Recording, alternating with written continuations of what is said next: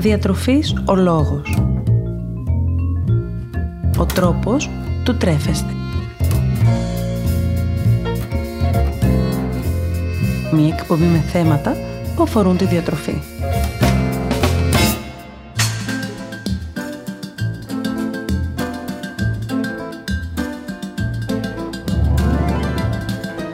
Καλησπέρα, καλησπέρα.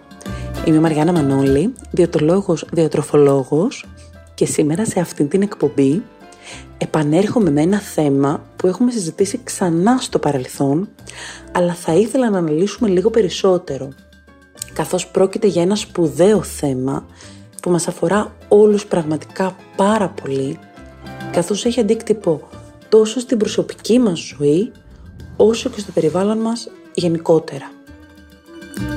Πρόκειται λοιπόν για την σπατάλη φαγητού και επανέρχομαι σήμερα σε αυτήν για να δούμε μαζί όλους εκείνους τους τρόπους με τους οποίους μπορούμε τελικά να επιτύχουμε τον περιορισμό της φτιάχνοντας έτσι ένα πιο βιώσιμο περιβάλλον για εμάς τους ίδιους αλλά κυρίως και για τα παιδιά μας.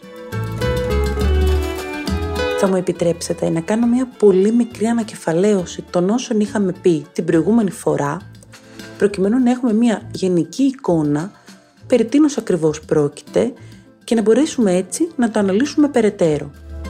Εννοείται ότι μπορείτε να αναζητήσετε στο διαδίκτυο και την προηγούμενη εκπομπή, ούτως ώστε να έχετε μια πιο γενική και ολοκληρωμένη εικόνα.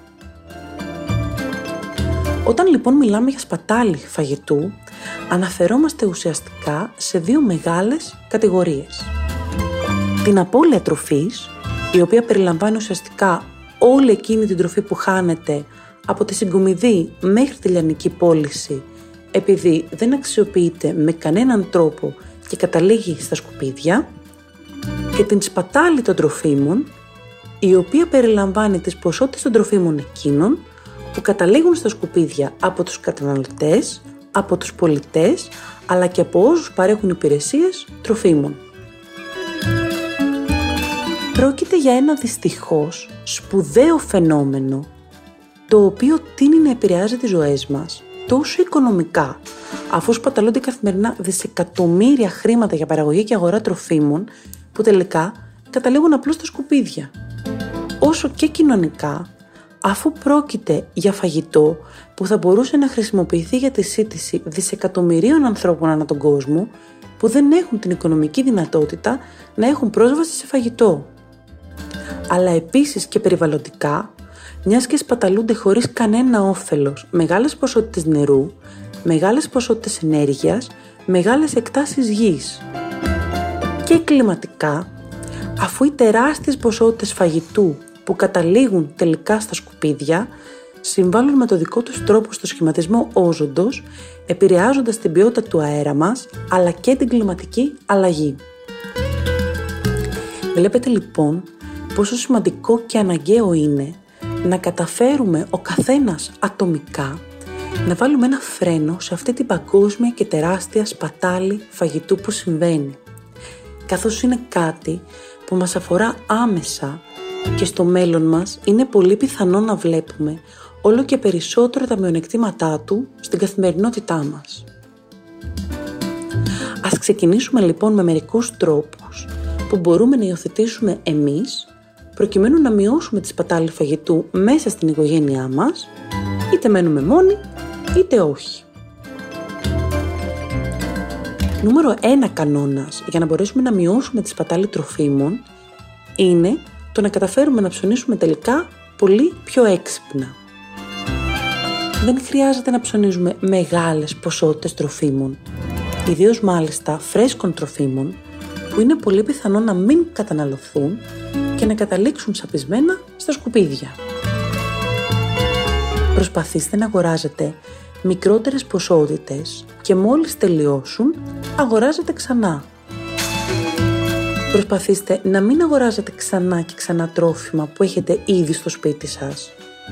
Αφήστε πρώτα να καταναλωθούν όσα έχετε και έπειτα μπορείτε να εφοδιαστείτε ξανά. Ένας πολύ χρήσιμος και εύκολος τρόπος για να μπορέσετε να πετύχετε τη μείωση σπατάλης φαγητού στην κουζίνα σας είναι δημιουργώντας ένα μενού των γευμάτων της εβδομάδας. Έτσι θα μπορέσετε πολύ πιο εύκολα να φτιάξετε μία λίστα με όλα εκείνα τα τρόφιμα που πρέπει να αγοράζετε, αλλά και όλα τα τρόφιμα που έχετε ήδη, μειώνοντας τα περιτά έξοδα και χρησιμοποιώντας τρόφιμα που ήδη έχετε. Όσο περίεργο και αν σας φαίνεται, η οργάνωση του ψυγείου σας, αλλά και της κουζίνας σας, μπορεί να βοηθήσει σημαντικά στη μείωση της πατάλης του φαγητού. Πώς μπορεί να συμβεί αυτό; Πολύ απλά, όταν έχουμε πρόσβαση σε όλα τα τρόφιμα και όταν αυτά είναι τοποθετημένα έτσι, ούτως ώστε να μπορούμε να δούμε τι ακριβώς υπάρχει στο ψυγείο ή στα ντουλάπια μας, μας είναι και πολύ πιο εύκολο να μην αγοράζουμε διαρκώς τα ίδια και τα ίδια τρόφιμα. Εάν τα τρόφιμα είναι απλώς τοποθετημένα σε διάφορα σημεία, στα οποία μάλιστα δεν έχουμε και οπτική πρόσβαση, είναι πολύ πιο πιθανό να συσσωρεύσουμε μεγάλες ποσότητες από τρόφιμα που τελικά δεν θα καταναλωθούν. Επιπλέον, μπορείτε αν θέλετε να κάνετε και μία λίστα με όσα τρόφιμα διαθέτετε και να την ανανεώνετε κάθε φορά. Πολύ σημαντική επίσης είναι και η σωστή συντήρηση των τροφίμων μας. Προσπαθήστε να αποθηκεύετε τα τρόφιμά σας σύμφωνα πάντοτε με τις κατάλληλες για το καθένα συνθήκες, ώστε να μπορέσετε να επιμηκύνετε όσο δυνατόν περισσότερο μπορείτε τη διάρκεια ζωής τους. Εάν βγείτε έξω για φαγητό, μην τρεπείτε να πάρετε μαζί σας φεύγοντας την ποσότητα του φαγητού που περίσσεψε καθώς είναι πολύ πιο πιθανό να την καταναλώσετε αργότερα ή την επόμενη ημέρα και έτσι να αξιοποιηθεί και σωστά, αντί να καταλήξει στα σκουπίδια, συμβάλλοντας την αύξηση της πατάλης του φαγητού. Τέλος, μην ξεχνάτε πως εξίσου σημαντικό είναι το να προσπαθήσετε να μειώσετε εκτός από τη σπατάλη του φαγητού σας και τη σπατάλη των πλαστικών που χρησιμοποιούνται τόσο για την αποθήκευσή τους, όσο και για την ανακύκλωση των υπολεμάτων τους.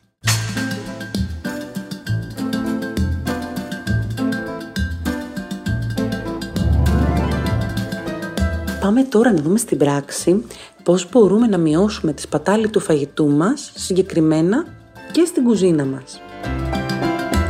Ο πιο εύκολος τρόπος για να μειώσετε τη σπατάλη του φαγητού σας και να αποφύγετε το να καταλήξει τελικά στα σκουπίδια είναι σαφώς η ανακύκλωση του μαγειρεμένου φαγητού. Και όταν μιλάμε για ανακύκλωση μαγειρεμένου φαγητού, δεν εννοούμε φυσικά τη ρήψη του φαγητού μας στα σκουπίδια, αλλά τη δημιουργία νέων φαγητών από φαγητό που έχει ήδη περισσέψει στην κουζίνα μας. Εάν σας έχει για παράδειγμα περισσέψει μαγειρεμένο κρέας, τότε μπορείτε να το χρησιμοποιήσετε για να φτιάξετε διάφορα σνακ για να πάρουν τα παιδιά σας στο σχολείο ή και εσείς στη δουλειά. Φτιάξτε για παράδειγμα διάφορα σάντουιτς ή τορτίγες με διάφορα λαχανικά και τυρί και μέρη από το κρέας που έχει περισσέψει. Μπορείτε επίσης να μαγειρέψετε κάποιο διαφορετικό συνοδευτικό ώστε να καταναλώσετε το φαγητό σας με διαφορετικό τρόπο. Αν για παράδειγμα έχετε μαγειρέψει κάποιο γιουβέτσι κοκκινιστό με κρυθαράκι και μοσχάρι, μπορείτε να βράσετε ρύζι ώστε να συνοδέψετε το μοσχαράκι που έχει περισσέψει.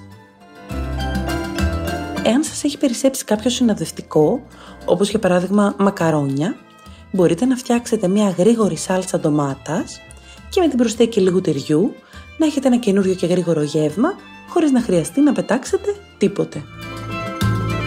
Γενικώς, μια υπέροχη εναλλακτική ιδέα και λύση για να καταναλώσετε διάφορα τρόφιμα που έχουν περισσέψει και δεν θέλετε να πετάξετε, είναι φτιάχνοντας πίτες είτε σας έχει περισσέψει μαγειρεμένο φαγητό, κρέας, λαχανικά, είτε σας έχουν περισσέψει λαχανικά φρέσκα, μπορείτε να φτιάξετε μια μεγάλη πίτα για να καταναλώσετε σαν κυρίως γεύμα ή σνακ εσείς και η οικογένειά σας. Καθώς επίσης μπορείτε να φτιάξετε και ομελέτες με διάφορα υλικά. Ακόμη μια εύκολη και γρήγορη λύση είναι η δημιουργία σπιτικών ζωμών λαχανικών από λαχανικά που έχετε στην κουζίνα σας και είναι σχεδόν έτοιμα να χαλάσουν. Φυσικά πριν χαλάσουν, εάν έχει χαλάσει κάποιο προϊόν ή τρόφιμο, το πετάμε, δεν το χρησιμοποιούμε. Μπορείτε λοιπόν να βράσετε τα λαχανικά μαζί με νερό και διάφορα βαχαρικά και μυρωδικά της αρεσκίας σας, να τα αφήσετε να κρυώσουν και έπειτα να τα πολτοποιήσετε και να τα τοποθετήσετε σε διάφορες παγωθήκες, φτιάχνοντας έτσι τους δικούς σας σπιτικούς και ατομικούς ζωμούς που θα φυλάτε στην κατάψυξή σας και θα χρησιμοποιείτε κάθε φορά που θέλετε να μαγειρέψετε. Όταν αγοράζετε διάφορα μυρωδικά, όπως για παράδειγμα βασιλικό, δυόσμο, άνηθο και άλλα, το σίγουρο είναι πως δεν πρόκειται να χρησιμοποιήσετε όλο το ματσάκι σε μία μόνο συνταγή. Αν λοιπόν αποθηκεύσετε να απομείνετε κλωναράκια στο ψυγείο, είναι πολύ πιθανό να μαραθούν πριν καν προλάβουν να καταναλωθούν. Μία εύκολη αλλά και πρακτική λύση είναι αφού τα αγοράσετε να τα πλύνετε πολύ καλά, να τα στεγνώσετε εξίσου πολύ καλά και να ψιλοκόψετε τα μυρωδικά σας. Έπειτα, τοποθετήστε τα σακουλάκια τροφίμων και αποθηκεύστε τα έτοιμα κομμένα στην κατάψυξη. Έτσι μπορείτε να μεγαλώσετε τη διάρκεια ζωής τους χωρίς να καταλήγουν στα σκουπίδια και να έχετε γρήγορα κομμένα μυρωδικά την ώρα που μαγειρεύετε. Στην κατάψυξη μπορείτε ακόμη να αποθηκεύσετε ποσότητες μαγειρεμένου φαγητού που σας έχουν περισσέψει, ώστε να το καταναλώσετε την επόμενη εβδομάδα και έτσι να κάνετε και οικονομία και μείωση στη σπατάλη του φαγητού. Λαχανικά ή φρούτα που έχουν περισσέψει μπορείτε να τα χρησιμοποιήσετε πριν χαλάσουν για να φτιάξετε διάφορας σμούθις που μπορείτε να καταναλώσετε είτε σαν πρωινό είτε φυσικά και σαν σνακ. Μπορείτε να φτιάξετε απλάς σμούθις προσθέτοντας μόνο φρούτα ή και λαχανικά που έχουν περισσέψει αλλά και πιο περίπλοκα προσθέτοντας γάλα, γιαούρτι ή και τσάι καθώς επίσης ξηρούς καρπούς ή και κάποιο καρποβούτυρο. Το ψωμί τώρα που σας έχει περισσέψει μπορείτε να το χρησιμοποιήσετε για να φτιάξετε μπιφτέκια μαζί με κιμά ή για να φτιάξετε τα δικά σας σπιτικά και υγιεινά κροτών. Φυσικά, μπορείτε να φτιάξετε φρυγανιές από το ψωμί που έχει μείνει, αλλά και να το χρησιμοποιήσετε για την παρασκευή ενός γρήγορου σουφλέ με ψωμί ή μιας πεντανόστιμης σπιτικής πίτσας με βάση το ψωμί. Μην ξεχνάτε πως πολλά τρόφιμα και λαχανικά μπορείτε αφού τα πλύνετε πολύ καλά με νερό και ξύδι να τα καταναλώσετε μαζί με τη φλούδα τους. Αυτό έχει διπλό όφελος. Μιας και από τη μία αυξάνεται η θρεπτική πρόσληψη, καθώς μεγάλο μέρος της θρεπτικής τους αξίας βρίσκεται στη φλούδα τους, ενώ από την άλλη μειώνουμε και την αύξηση των αποβλήτων. Προσπαθήστε να μειώσετε τη μερίδα του φαγητού που βάζετε στο πιάτο σας αυτό δεν είναι κάτι που έχει να κάνει μόνο με τη διατήρηση του βάρους μας σε φυσιολογικά επίπεδα και τον περιορισμό της κατανάλωσης μεγάλων ποσοτήτων φαγητού, αλλά έχει να κάνει και με το φαγητό που καταλήγει τελικά στα σκουπίδια. Βλέπετε είναι πολύ πιο εύκολο φαγητό που έχει περισσέψει στο πιάτο μας να καταλήξει στα σκουπίδια σε σχέση με το φαγητό που έχει μείνει στην κατσαρόλα άθικτο. Είναι προτιμότερο να βάλετε λιγότερο φαγητό στο πιάτο σας και να ξανασερβίρετε εάν χρειαστεί, παρά να πετάξετε το φαγητό σας. Όταν ψωνίζουμε φρούτα και λαχανικά, προσπαθούμε όλοι να βάζουμε στα καλάθια μας όσο το δυνατόν γίνεται πιο τέλεια τρόφιμα. Αυτό έχει σαν αποτέλεσμα θέλά μας να σε βάλουμε στην απώλεια τροφής, στο να καταλήξουν δηλαδή μεγάλες ποσότητες τροφίμων στα σκουπίδια χωρίς να απολυθούν καν.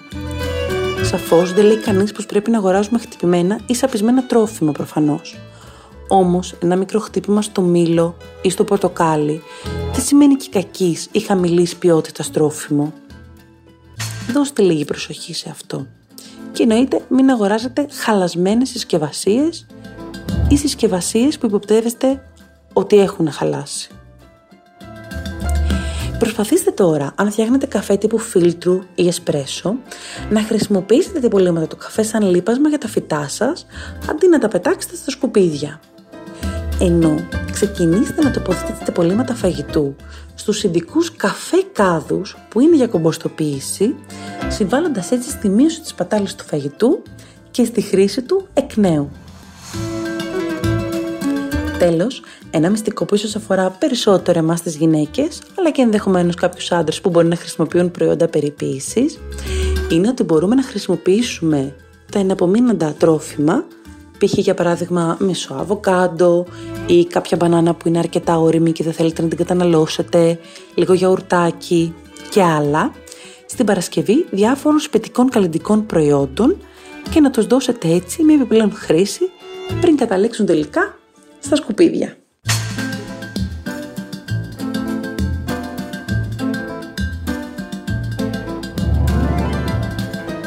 Η συμβουλή μου σήμερα για εσάς αφορά γενικώ τη σπατάλη φαγητού.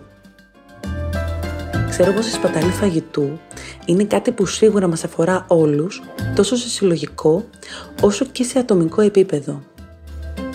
Δεν χρειάζεται να κάνετε δραστικές αλλαγές στην καθημερινότητά σας για να μπορέσετε να επιτύχετε τη μείωση της πατάλης φαγητού. Το μόνο που χρειάζεται να κάνετε είναι κάθε φορά μικρές μικρές αλλαγές και θα έρθει από μόνη της η νέα συνθήκη να γίνει πια μία συνήθεια. Οργανώστε όλη την οικογένεια και θέστε τους εβδομαδιαίους στόχους σας και προσπαθήστε να τους επιτύχετε όλοι μαζί, υπενθυμίζοντας ο ένας τον άλλον πόσο σημαντικό είναι όλο αυτό για όλους σας, αλλά και για το περιβάλλον. Άλλωστε, όταν είμαστε μαζί, όλα είναι πολύ πιο εύκολα. Θέλω να θυμάστε πως όλα όσα αναλύουμε και συζητάμε μαζί κάθε φορά είναι καθαρά ενημερωτικού χαρακτήρα και δεν αποτελούν σε καμία περίπτωση ιατρικές συμβουλές.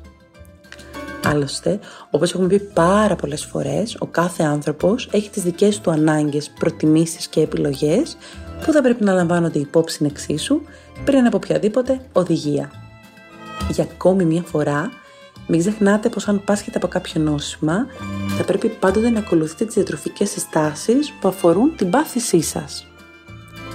Τέλος θυμηθείτε πως ό,τι και αν κάνετε, νοσείτε ή όχι, δεν πρέπει να ξεχνάτε να ζητάτε πάντοτε τη γνώμη ενός επιστήμονα υγείας που γνωρίζει το ιατρικό σας ιστορικό και μπορεί να σας κατευθύνει πάντοτε με γνώμονα τις δικές σας ανάγκες σε συνδυασμό με την ιατρική γνώση.